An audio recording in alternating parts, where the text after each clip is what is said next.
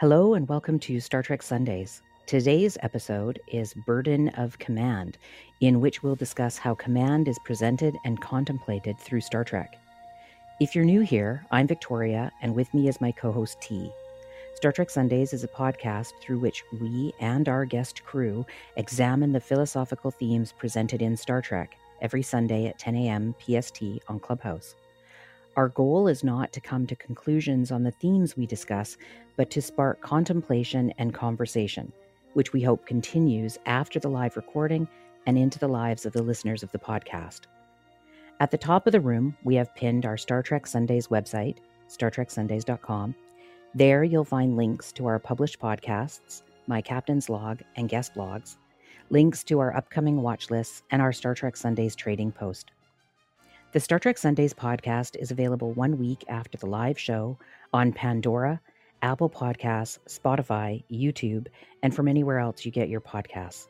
Please consider subscribing to our channels. It helps us reach others who might enjoy the show. Today, I'll provide a summary of how the topic came to be, and then T can tell us how he curated the episodes. A few weeks ago, after one of the Star Trek Sunday shows, one of the crew provided some feedback to me in which they questioned why I made the decisions I did during the show. In one instance, I said that the crew would answer questions in one order, but I chose to do something different and more structured immediately after the next speaker had finished speaking. I explained my thought process to the crew about that particular situation and why I made the change, and shared a few other issues that came to mind during the live show and the responsibilities T and I have throughout the show. The crew said they hadn't realized all that we needed to juggle. It was then we thought that Star Trek must have covered the burden of those in command and what a great topic it would be. T, I want to compliment you on your choice of episodes to watch this week. I really enjoyed the episodes, and they spoke to the burden carried by those in command very well. There were some scenes in both stories that really struck me. Can you tell us how Star Trek has covered the topic of the burden of command generally, and then let us know why you chose the episodes we watched this week? You bet, Victoria. Today, the topic was absolutely inspired by you and your example of strong leadership. The idea of having to make hard decisions and the consequences that come with them is a reoccurring motif and a topic that's particularly relevant in today's world. I thought we should focus on three powerful and thought provoking episodes in Star Trek The Next Generation and Deep Space Nine uh, Redemption and Redemption 2, and The Siege of AR 558. These episodes showcase the difficulties faced by Starfleet leaders as they made tough, sometimes powerful, sometimes painful decisions and live with the consequences of their actions. From Captain Picard's struggles to reconcile his loyalty to the Klingon Empire with his duty to the Federation, to the brutal realities faced by the crew of the USS Defiant on AR 558, these episodes offer a powerful examination of the challenges faced by those in positions of leadership. So I'm interested to hear everyone's thoughts on the burden of command. Thanks, T yeah, th- these were really, really great episodes um, to cover this topic. So thank you for curating those. Let's start with Redemption 1 and 2. Can you provide a summary of the episodes, one story arc, to remind those who didn't get a chance to review it what the story was about? And then I'll have a question for you. Absolutely. Redemption and Redemption 2 from The Next Generation uh, the first one was season four, episode 26, and it first aired on the 17th of June in 1991. And it was the season ending cliffhanger for the next episode, Redemption 2, in Star Trek The Next Generation season 5, episode 1, which first aired on the 23rd of September in 1991. So a little later that year. So, in these redemption episodes of Star Trek, Picard balances his Federation and Klingon duties as a new Klingon Chancellor, Gowron, faces a civil war. Worf and his brothers Kurn fight to regain their father's honor As the House of Duras is nearing victory over Worf and the forces of Gowron, Starfleet, led by Picard, works to expose Romulan interference in the Klingon Civil War. I chose these episodes because it illustrates the complicated choices that people in command and leadership positions have to make and how the responsibility for those choices are dealt with. And I want to highlight two people in these episodes, Picard and Data, because I think that we saw command examples of Picard and then we saw command examples of Data and it was like watching Picard distilled down to a fine art. Indeed, indeed, it was. Thank you. Thank you for that. Um, well, this wasn't a story focused on data the entire episode, as the last couple of weeks have been. The story of his command really hit the nail on the head, at least for me. He was forced to almost explode like a human would when his directions were not followed which seemed to me like a choice because that's what humans understand. Perhaps he calculated that. He made a decision not to respond to Picard immediately or follow Picard's instructions. And yet, while he knew he was doing the right thing by refusing those instructions, the right thing in the long run, he was weighted down or weighed down by the burden of his choice going against his superior officer. And he even turned himself into Picard at the end. And that's where I really felt we saw that burden, right? Not only in the scenes where he was on the ship and in command and was not being uh, his instructions were not being followed at all. It was clear his crew didn't trust him.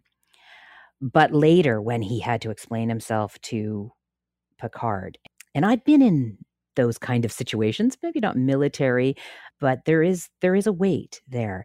And so in this episode, Data had to make really strong command decisions that his subordinates didn't agree with. And I wonder, have you ever been forced to make a hard command decision and then enforce it against the suggestions of others? Yeah, I have. Um, there were definitely times in when I was working at one of the major seven studios where where managers were suggesting one thing in terms of how technology should be implemented uh, and how teams should be structured and I had to basically ignore them and take on working in a different way with my team and building something that was off target to what it is that they were asking for, knowing that it would deliver on what they were asking for and solve some technical debt along the way. So the command structure in this team initially started with um, a, a guy leading the team, and then I got added to the team that this guy was leading. So we had four developers, and then I was the fifth one coming on. And within three days, all of the developers who weren't the existing leader said we want T to lead us. And it took on this this weird command structure where I had to, you know, there was one thing in happening in the hierarchy where this person was in charge, and then there was me who was leading the team, affect you know, in in practice. And the managers kept on going, This is not what we asked for, this is not what we asked for. And we're going, I understand, I understand. But if you just you know let us do our job if you just trust us this is this is going to work out now if, if this didn't work out this is basically all of our jobs on the line because you know uh, we were sort of going against the grain here but it ended up working out because we gelled as a team and came together in more of a bazaar model in which we could all operate freely and operate as leaders or, or peers peers amongst leaders and get the job done. We delivered on what ended up being a new portal for their for their major media. Again, this is one of the seven big Hollywood studios, and the project rolled into a refit for their entire infrastructure uh, because they were so pleased with the results. So it was one of those really just weird you know arcs through through a command structure of taking on the burden and then like you know having to go against the grain and take the heat for it and for several people too not just for myself. We, we all sort of you know put our jobs on the line and the people sort of came to me and said this is what we want to do. I'm like okay. You know? Wow that that's interesting because the term that comes to mind as you're telling the story is managing up which can work, but rarely does it work. It sounds like it did work out really well for all of you involved, but it can feel really weird to the actual manager who was given the command, as well as those who it sounds like you guys were aware that you were managing up and that if this didn't work that there was going to be some you know some big risks that yeah um, absolutely. that's really interesting yeah. Because the existing leader had had plot the course right? He had he had you know said we're going to do it in six months this is what, how this is the infrastructure we're going to use these are the libraries we're going to implement and this is the path we're going to take. And then what i did is i came in and i made a i made you know a strong suggestion that if we do this this would work out better for everyone involved. And it took his roadmap and threw it in the trash and what was allocated on the books for six months took us two and a half months and we delivered. And that was one of the reasons that the project rolled into the additional infrastructure for the rest of it. But the developers went this direction because they knew management was wrong and they knew that this direction that the leader was taking them down was just a hard road to hoe. And there were better ways of accomplishing the same thing and doing and delivering something even better than what they had asked for. What a lesson, though. Like, I, I it, this is really interesting to me because a great manager would have recognized that immediately, still been able to keep command, and have you as maybe the intermediary, but not be seen as such a leader that that it almost took his command away if he had been on board with it and understood what his role was and what your role was and and everybody else's roles. Um, well, what, and that's what, the key about managers that they don't always understand that. Sorry what actually happened is the manager stepped aside and let me do all of the management. He just said okay fine I'll, I'll i won't do anything right and um, the existing team leader um, became a coder on the team and it worked you know? But yeah i don't recommend it but it worked. Right right oh, very interesting. Well let's see what others have to say um, about this as well. Jamesy welcome to the stage. I'd like to put the question to you. First let me thank you for coming to the um, watch party yesterday your uh, contributions were great. I'm really looking forward to hearing what you have to say today. So I'll put that first question to you. In this episode, Data had to make really strong command decisions that his subordinates didn't agree with. Have you ever been forced to make a hard command decision and then enforce it against the suggestions of others? So I was a security director, which involved managing my staff, and I was directly involved in the termination of, of one of my staff members. And the, the decision was very much not mine. It was i was told this is what's going to happen. This is how it's going to be done. And um, it, it did not sit well with me. Like it, it involved lying to the staff to get him into the corporate office and um, his he was being terminated essentially for kind of facilitating an environment that made me look bad. But like also the mistakes that were made were my own. And I felt that I should have been held responsible for that, not somebody else. So it was, it was very sticky.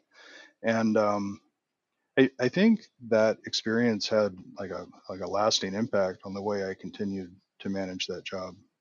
And probably some really positive impacts too about like your responsibility to um, like protect your staff from management and uh, really cultivating like that environment where we can all be on the same team. Yeah, that's interesting. Um, the position you were in, where you say you had to protect your staff from management.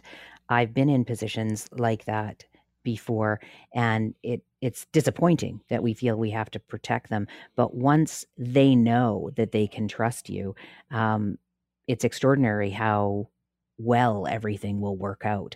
Um, but again i'm i'm left feeling just disappointed that it it doesn't work further up that there is some protection needed. You said that that left a positive impact on you. Eh, how does that affect you now when when you're working well at, at this point i'm kind of uh, avert to taking supervisory positions i kind of prefer to to just be a worker and while i'm like capable of complaining about a situation at work i'm also pretty quick to remind my peers that as bad as we have it like that that goes up to like the managers and the supervisors are all being overworked too. A lot of these mistakes are being made at the corporate level. Right, right. Some some understanding as well. That's great. Thank you for that. I'll put this question to you, Boatman. Have you ever been forced to make a hard command decision and then continue to enforce it against the suggestion of others? Well, let's see. I mean, I'm a director uh, by trade, and so I'm often, you know, whatever the leader um, in an industry where I could be, you know, supervising hundreds of people in any given time. Certainly when we're on set. So I have, I guess, I have lots of stories, I guess, but the one that comes to mind um, is kind of a funny and ridiculous one. Would you like a funny and ridiculous one? Uh, yes. Okay, here's my funny and ridiculous one. So, I was directing this movie called Hot Tub Time Machine, which was like 2009 or 10 or whatever. And if you haven't seen the movie, which is fine, of course, there's a scene where these, you know, it's whatever. It's about it's a midlife crisis movie about these guys who go back in time in a hot tub. So when they go back in time in this hot tub, they wake up and not realizing they're they've gone back in time. They all kind of you know are asleep, and um, the opening of the scene is this squirrel like eating a nut on the hot tub, and then I kind of pull out and reveal with the camera the four like idiots like waking up or whatever. And so there was a lot of discussion around this squirrel, right? Like, how do you get a squirrel to sit on a hot tub, right? And you know, on a set, like it's impossible. They're wild animals. They're not domesticated. They're not trained. And so there were many, many, many meetings um, about how we would do a combination of animatronic squirrel, and then we would, you know, use visual effects to animate the squirrel in some particular way. And literally, I had, you know, I mean, above everything else, we had meeting after meeting after meeting because it could be a very expensive and very slow process for just this one joke. And I was like, well, we could just cut the joke and don't have a squirrel to open the scene, but okay, everybody wants to do that. I think it's funny but it just literally was endless meetings with visual effects, with creature effects, with the set, you know, on-set dressers or you know the art department, what green screen we would need behind, and you know the gaffer and lighting and everything. And one day we were having a general meeting uh, again about the squirrel, and the wrangler was there, and she because we did have a real squirrel for another like part of the movie and which we were going to actually have a real squirrel and was going to have to do something that wasn't as precise as sitting on the edge of a hot tub and eating a nut or whatever and she pulls me aside after this very long and, and tedious meeting again we were trying to figure out all the elements to make this joke work and she goes hey you know i have a brain damaged squirrel. I said excuse me? She's like well see squirrels obviously are you know they're sensitive to sound they're not trained um, you know they're wild animals but i have this one who's so adorable and he's kind of brain damaged which means he i don't know why he was brain damaged but he got hurt in some way and so his hearing he was practically deaf this little squirrel. I'm like okay where's she going with this? She's like so i actually think i can get him to sit on that edge of that pool and we can feed him some food and if everybody's really quiet i think he'll do exactly what you want him to do because he's not going to hear everybody and he's you know he's just going to be fine. He'll just chill and we maybe have a couple of takes and then i'll grab him and it'll be fine. And i'm like okay okay and she was you know this she was this you know lovely wrangler from vancouver and i was like okay. So i call the head of the studio and the first ad and all the you know department heads and i say I'm going with the Wrangler. I'm going to bet that this one Wrangler who just came up to me and said she has a brain damaged squirrel is going to be able to get that squirrel to sit there and eat some nuts or whatever it's going to eat, and I'll be able to get the shot. And everyone thought I was an insane person. Everyone, every single department, like from visual effects to creature effects to the head of the studio. Um, we're all like, you are going to ruin this day of shooting because we've done all this planning. We haven't spent the money yet, though, because I'm like, guys, we haven't spent the money. It's going to be a nightmare. I don't know how we're going to do this dumb joke with this combination of creature effects and, and visual effects. Etc. Let's just have a real squirrel do it. It'll be amazing. And for weeks, everyone was just telling me how I was going to fail and how I was going to, and I was going to ruin the half a day of shooting and how it was such an important thing. And I threw out, I refused to have meetings with every, anyone about visual effects. I was like, I have no backup. Like, I don't want to spend any more time talking about this. I believe in this woman and her brain damaged squirrel. And finally, the studio head calls me and says, you know, like a couple days out of shooting, says, Hey, you know, this is on you, buddy. Like, if you don't get this gag, we're not going back. I'm not giving you any more days. I'm not giving you any more time. If you ruin this joke because you're betting on this brain damaged squirrel, that's on you, pal and I don't know what the consequences are going to be. You know, we have to finish the film and cut it and stuff. But if like, I don't know what to tell you. I'm not going to give you any more money, and I'm not going to I'm not going to support you in this at all. And I'm like, okay, cool, I'm down. And so, I, I, mean, if you've seen the movie, you know that it worked. We, you know, I made sure that the, I actually had the crew practice being quiet, like because crews are loud. And so we put all the cameras in position. We got all the actors in position, and then I, well, not the actors. I didn't have them come into position until the very last second, but I had the the crew literally practice being quiet for like a half hour. I got everyone positioned, and I was like, everyone shut the fuck up. And like, just, and it was amazing how you know people were loud. It's a sound stage, and so it took like a half hour just to get everyone to be completely fucking quiet, like not a fucking sound on the set or on in the sound stage. So after I got it completely quiet, and everybody used to it being completely quiet, I brought in the actors, and then again told everyone to shut the fuck up and get got everyone super super quiet and they brought this squirrel in i started rolling camera i told the actors what to do and we just we got like five versions of the shot and then she went and then actually in the outtakes i don't know if it's on the dvd the squirrel after it did get sick of just sitting there and after i had gotten the shot a couple of times and it was awesome it started to like walk along the edge of the, the spa and it like crawled on top of rob rob corddry's head and then it kind of like sniffed john cusack's face and like we ended up cutting that from the movie because it wasn't part of the movie but it was hilarious and so anyway that is an example in which I just decided, and you know, the stakes are very low. Um, it's a joke in a movie, but it was just an example where I had to basically, as the director, make the claim that I was going to, you know, whatever, take hold of this big decision against all odds and against every single department, including the studio, saying that I was wrong in every way and I was going to ruin this part of this little joke. So that's my that's my story where I stood up to the forces arrayed against me to get the squirrel gag in a movie. I, am reminded of one of my favorite scenes from a, a movie from my childhood. We're not worthy. We're not worthy. We're not worthy. right. oh my God. I'm dying. I am absolutely dying. I burst out laughing when you were like, I believe in this woman and her brain damaged squirrel. Oh my god, that's a great story. Yeah, I that don't know why. I Thank you so much. Sure, sure. I'll shut up. But I was just saying, I don't know why I believed her, but in this moment, this woman looked at me. I never said a word to her in my life, and she just somehow had this truth about her. I was just like, I think you're right. I think you know what you're talking about, even though you have no idea how many hours we spent with visual effects discussing how this would work. You don't care you have a brain damaged squirrel you believe in yourself and you had the and she was brave too by the way to come up to a director she's never spoken to and just pitch an idea for how to make something work like that that was also very very brave of her. Um, and so i was just i don't know i just believed in her and the squirrel and it worked out.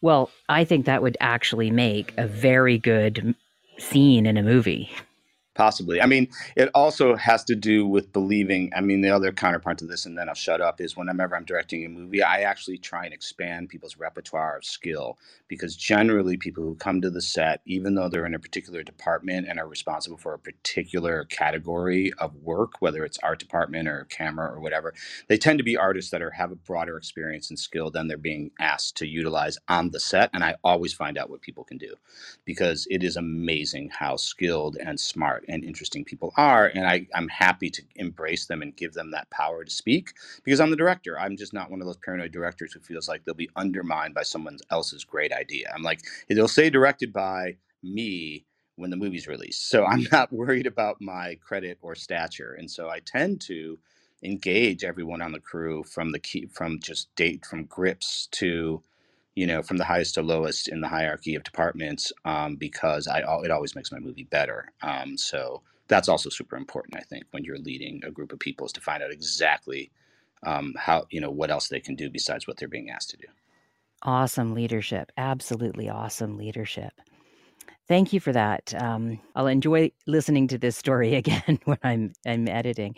How about you, Rachel? Have you ever been forced to make a hard command decision and then enforce it against the suggestions of others? Well, as a mom, I guess I'm leading my family. I try to think like there was a situation with a family member that I had to enforce boundaries with that made my mom upset and made other people in my life not understand. And I've had to enforce that boundary, even though people want to want to tell me otherwise. You know, I'm kind of a novice when it comes to leadership, honestly.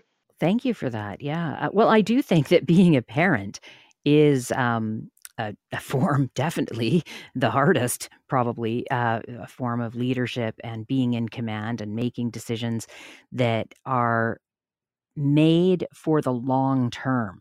And that's what kids don't understand sometimes. That's what employees don't understand sometimes is the person in command has often more information than anybody else and is weighing all that information and making these decisions.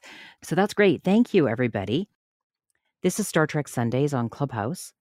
Our regular show is Sunday at 10 a.m. PST. To be notified of future shows, please join the club on Clubhouse and our mailing list at StarTrekSundays.com. Today, we are discussing the burden of command. Before we move on to the siege of AR 558, T, can you tell us what we have coming up for next week's podcast and watch party? You bet. Upcoming Sunday, February 19th is morning. Uh, we'll be watching The Bonding from TNG, Season 3, Episode 5, first aired 23rd of October 1989, where Worf takes into his house the child of a slain subordinate but the child is having trouble accepting his mother's death, especially when she's mysteriously reappearing. I chose this episode because it deals with the impact of the mourning process when one is unable to let go of the one who is lost, as well as letting go of the feeling of guilt and responsibility. Followed by Hero Worship from TNG Season 5, Episode 11, which first aired on the 27th of January, 1992. The only survivor of a wrecked ship, a child, copes with the loss of their parents by imitating data, trying to avoid dealing with painful emotions. Meanwhile, the crew is investigating the cause of the wreck, about which the child has not been truthful. I chose this episode because it illustrates the not uncommon phenomenon of shutting down emotionally when dealing with a devastating loss, as well as the tendency of children to feel responsible for things over which they have no control, including the death of loved ones. Thank you, T. That's great. And it'll be nice to get some more data in. We don't have enough data this season. Nope, we really don't. so thank you for that. That's great. Well, let's move on to the Siege of AR 558. Can you provide a summary of the episode to remind those who didn't get a chance to review it what it was about? And then I have a question for you. You bet. The Siege of AR 558 from Deep Space Nine, Season 7, Episode 8. First aired on the 18th of November in 1998. And I just want to say this was a rough episode to watch. Like, hard. In this episode, during supply run to AR 558, Sisko finds the defending Starfleet unit with over two thirds of the troops defeated, and the remaining soldiers' morale extremely low. When the Defiant comes under attack, Sisko, Bashir, Dax, Nog, and Quark choose to remain on the planet, which is about to come under attack by a much larger contingent of Jem'Hadar soldiers. I chose this episode because of how it depicts the sometimes devastating duties thrust upon those in command and the burden that is left in the wake of performing those duties. Thank you, T. Yeah, great summary. Um, this was a really heavy episode. And um, I, I just, the entire time, every scene, my heart was breaking for each of the characters, even the real, like, not even, but especially the tough guys who were there, who'd been there for so long. And you saw one guy, you know, t- talking back to his superior and fighting back, saying, like, we were supposed to be out of here after 90 days, but we've been here five months. And I was just like, yeah, man, that's that's really hard. And then we have to go, well, who are the people in command who are asking this or forcing these people to do it? It was just, it was tough all around. At the end of the episode, the very, very end of the episode, Sisko spoke of the need to remember people, not just as names, but as people. So, my question is do you think the tragedies of war need more visibility in our world so that we can see more clearly the harm we cause when we disagree? Yes, and I think that in journalism that's been recognized. I think that some of the most highly awarded photographs have been of wars, right? Tiananmen Square and, you know, the tanks and the the monk, you know, lighting himself on fire and the children in, in Ethiopia or, or whatever, you know, war ravaged country we're talking about, the Congo or something. I, I think that these are critical documentary aspects of our world that need better marketing in that they need to be surfaced correctly and respectfully to, to really demonstrate just how much har- harm we actually cause when we do disagree it's not easy to look at these pictures and that's intentional but i think that we need to and remember that these are not just names but these are people Thank you for that. Yeah, I'm glad you brought up photojournalism. I hadn't thought about that necessarily when we were discussing the questions. And I guess what I'm thinking of, and while you were answering, I was thinking about how these photos end up becoming icons. And sometimes they become more of an icon than a representation of a person, right? And so we do have to be really careful not to just make this really devastating photograph and and have that eh, be looked at as this wow this this photograph of this time but remember the person in it remember their life leading up to that point what they struggled with. Maybe they had joys shortly before that point of impact right? And and who they had around them and and what led them to that moment that was then captured. I'm going to take a moment to tell a story right now because i'm prompted by this in 2010 it's a happy story by the way but i'm very touched by it. In 2010 vancouver hosted the olympics and i was quite against it at the time because of uh, you know how much it was going to cost the province and and the country. And uh, and yet once it was here i just uh, dug in. I thought it's here. I'm going to be paying for this the rest of my life. Let's just go. Let's have fun and and it was lovely we had great weather it was wonderful having so many tourists in i mean it was february and we had to ship in snow it was so warm that people from europe were were not even wearing coats walking down the street absolutely wonderful. And so it was 10 days or so of just wonderfulness or 2 weeks. And on the final day, there was the the final winter Olympic hockey game. Canada won. Unbelievable.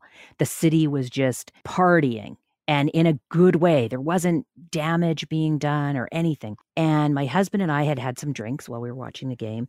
And we're not even into sports ball, but of course we watched it. And then we went out to get something to eat. And I said, I wanted to go to Robson Square, which is where everybody was gathering over the time. This is a, a place where we have protests. I've been there for protests, I've been there for peace marches. Um, and this is our gathering place and it was packed and there were people with flags of all different nations and there were uh, people wearing American flag t-shirts congratulating Canadians and then Canadians congratulating the US because they had got the silver and everybody hugging it was absolutely amazing and this couple I had a, a large camera at the time. My husband and I were into photography. And this couple came up to me and said, Will you take our photo? Will you take our picture? And I said, Yeah. And it's noisy. They were screaming. We're, we're talking really closely. And I said, Yeah, of course I can, but how will I get it to you? And they said, Oh, that doesn't matter. We just want this moment captured. And I took their photo and I was stunned. That's what was happening. And, and they just wanted this moment captured. And I'm reminded of that because it just touched me so much that all of this stuff that I tell you led to this moment. And if you saw that picture, it's just a happy couple in a big crowd celebrating. But there was so much more to it, especially for the people in the city. And I guess that was the answer that I had just then was especially for the people. And so behind every photograph, behind every story are the people and what they've experienced leading up to that moment in time of that story or that that picture. So thank you for giving me the space. I appreciate that.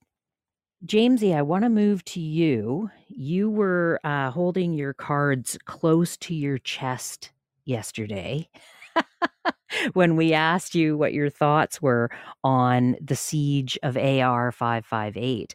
So I'll put the question to you, but I also am really interested in your thoughts on the episode and what you, what I hope you want to share today. So, uh, do you think the tragedies of war need more visibility in our world so that we can more clearly see the harm we cause when we disagree? How might that be that we can do that?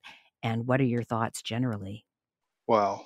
I uh, I'm like kind of fascinated by how not tangential and meta this question is for for what I'm anticipating sharing today.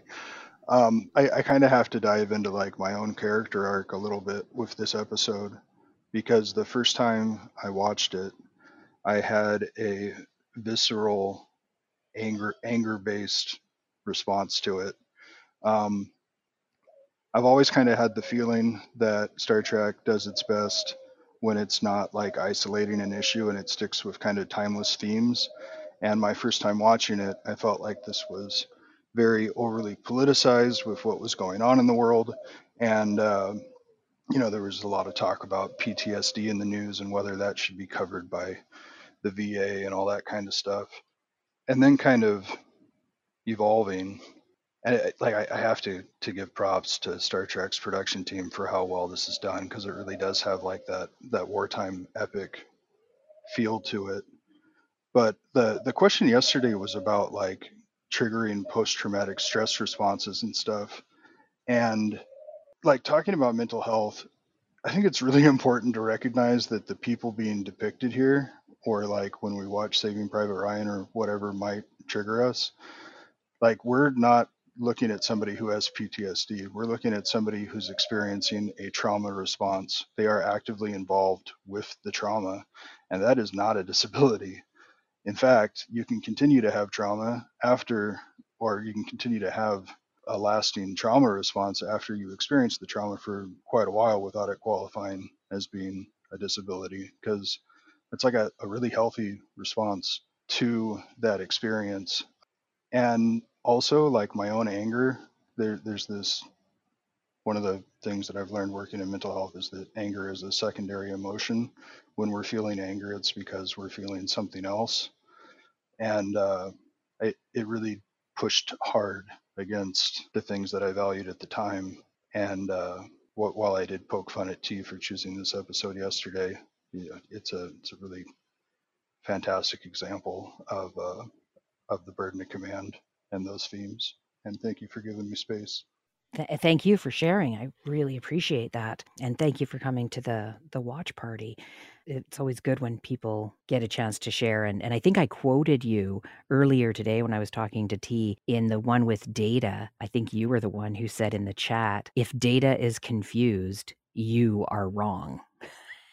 I thought that was a really good contribution as well. G, welcome to the stage and welcome to Star Trek Sundays. What do you think? Do you think the tragedies of war need more visibility in our world? Yes, absolutely. I think that the humanity, the effects, the, the human effects of war need to be highlighted in our media. Well, I guess it depends on which media. Some of the media has been doing a good job of, of really highlighting the human impact of war. I remember during the first Gulf War how, how much of the media coverage was just, you know, rah rah America, and um, th- it was over so quickly, and you know, so few troops were lost, and there was basically no media coverage that I saw, very little media coverage that I saw of how the the people on the ground were were affected.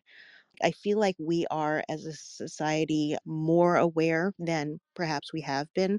I think that some of that has to do with the information technology that we now have access to that we didn't back then. But I also do think that we can do better. Thank you. Fadi, what do you think? Do you want to answer either of the questions? Yeah, sure. sure. I will talk about the war stuff. I'll go personal. So I grew up um, in the Middle East. I left Lebanon. I lived about a year in the Civil War. Spent a few months in underground parking garages. Uh, so I've seen I've seen some of that bad stuff uh, firsthand. I don't think the solution is actually has anything to do with marketing or um, what you see on TV etc. And there's a gentleman that I follow, I think that's onto something. His name is Nassim Taleb. I don't, I tend not to have like uh, people that I idolize or anything, but I just take nuggets. And he said something that makes a lot of sense to me, which is th- there's, there needs to be symmetry between risk and reward. There, ha- there has to, the, those that make the most impactful decisions need to be need to have real risk of harm to them if they're wrong. And he, he gave some when when speaking of war, he talks about analogies of you know, generals sitting in a room far far away, um, making decisions on troops and things like that. And I think the answer actually, I think part of the answer is aligning skin in the game and having there be uh, proper consequences to those that wield the power to send uh, nations to war. I, I, that's the answer. I, th- my, in my personal opinion, that's the answer because uh, it's it's not about a movie. You know, watching whatever Saving Private Ryan or Schindler's List or whatever. Mo- I mean, these movies, hundreds of these movies, yet we still have war. We have to move past that idea. I think. I think we need to be a little bit more prescriptive about who gets to make that call, the pain they feel as a result of that call, and how we as a society truly hold them accountable beyond um, voting. Because uh, th- there are some irreversible things that happen in war. And so I, those are kind of my unstructured thoughts around war and the question. Well, thank you for sharing, Fadi. I, I didn't know your history, so I really appreciate you um, being so vulnerable and sharing that with us. Um, much appreciated. T, any thoughts on what's been said so far? Yeah, I think it's I think it's right on because you know when when when the federation sets a, a direction, the direction is handed down to the subordinates. When the subordinates don't follow the direction, they get demoted, and demotion, you know, at, at the highest ranks means loss of your career, the opportunity to command the enterprise. Imagine imagine Picard doing something that was really disagreeable right? That that really went against our core beliefs and just doesn't seem right in any way, and you know is counter to the orders that we have otherwise given. I think that especially in a utopia, the loss of that opportunity is the pain that is there, and we lack that in today's world. We lack Big, that, big time. right? Right, right on. Um, so, oh, Fadi, did you have something? Yeah, it's it's so simple. Like it's interesting. I, I you know I'm I'm like maybe 0.1 percent of Star Trek expertise that maybe one of you have when you're sleepy. But it, it well, you know those things actually hit you. Like you're on the Enterprise and you're like, let's go after the uh, Romulans or whatever, and it's like, yeah, sure, and whoever issues that command is dead if you're wrong, kind of thing. And uh, I think the days where the and I'm not a Napoleon fan per se, but we're like where Napoleon's leading the troops to battle. I think we need to bring back some of that in some form in society. Because uh, I think it does have a, a, a, potential, it's a better deterrent in modern society maybe than it was in the society of old. Thank you. I have a follow-on share if you want. Yeah, sure, Fadi. It's a gift someone gave. It's a gift someone gave me two days ago, and I'm like, I can't wait to give it to someone else. what this person said to me was, this was in that other room, Victoria, about ending hate on Clubhouse.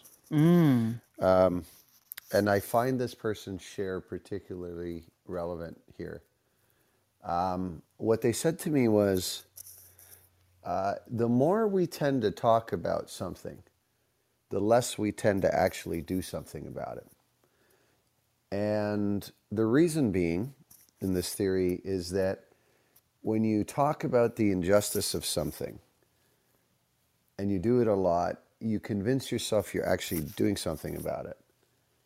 And you get this sense of, you know, full fulfillment, right? And so you actually want that that that part inside of you that's like this really sucks and I got to do something about it. And if you use talk as the outlet, you, you you're less likely to do something about it. Which I don't know if you guys have ever ever heard that before, but you know, I, I was like, that's actually so true. And if when you apply that to war, you you might conclude that it's actually we actually should.